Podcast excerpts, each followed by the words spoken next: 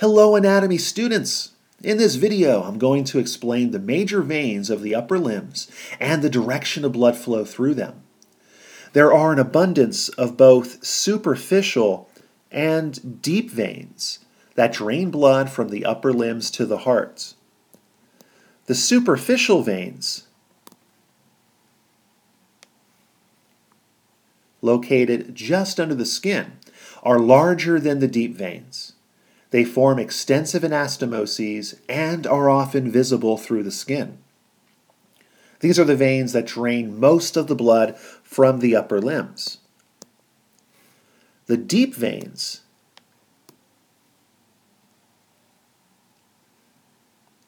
are found closer to bone and muscle and are often located near arteries having the same name. And let's begin our tour with the deep veins. The palmar metacarpals drain blood from the palms of the hand into the deep palmar venous arches, which empty into the radial veins. The radials unite with the ulnar veins to form the brachial veins just inferior to the elbow joint.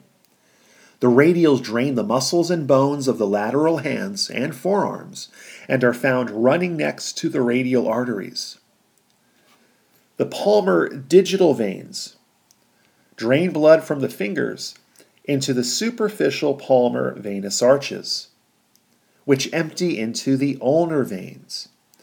The ulnars run along the medial aspect of the forearms and join the radial veins to form the brachial veins. The ulnars drain the muscles, bones, and skin of the hand, and muscles of the medial aspect of the forearm.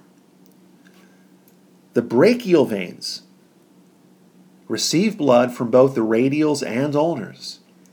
They begin in the anterior elbow, where the radials and ulnars join together, and ascend through the arm, where the basilic veins join them to form the axillary veins.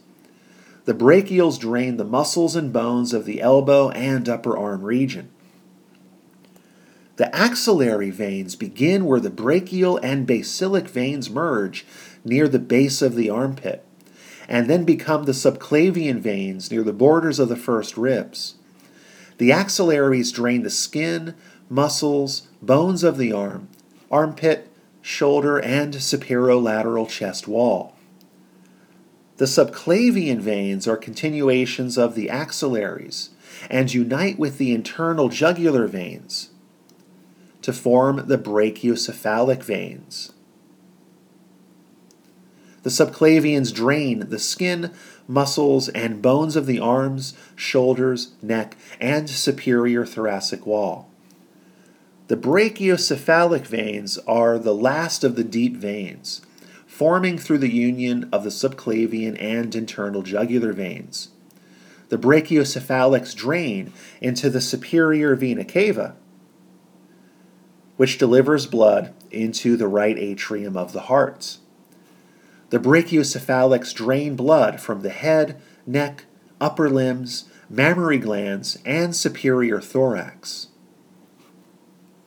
The superficial veins of the upper limb begin with the dorsal digital veins, which drain blood from the fingers into the dorsal metacarpal veins, which carry blood into the dorsal venous arches, also called the dorsal venous networks of the hands. The cephalic veins are long superficial veins that begin on the lateral aspect of the dorsal venous arches and curve around the radial side of the forearms to the anterior surface and then ascend through the entire arm along the anterolateral surface. They end where they join the axillary veins just below the clavicles. The cephalics drain the skin and superficial muscles of the lateral aspect of the upper limb. The basilic veins begin on the medial aspect of the dorsal venous arches of the hands and ascend along the posteromedial surface of the forearm and anteromedial surface of the arm. The basilics receive blood from the median cubital veins the veins most commonly used for venipuncture, at the anterior elbow. The term cubital refers to the elbow region. And continue ascending until they reach the middle of the arm. They then run deeply until they join with the brachial veins to form the axillary veins. The basilics drain the skin and superficial muscles of the medial aspect of the upper limb.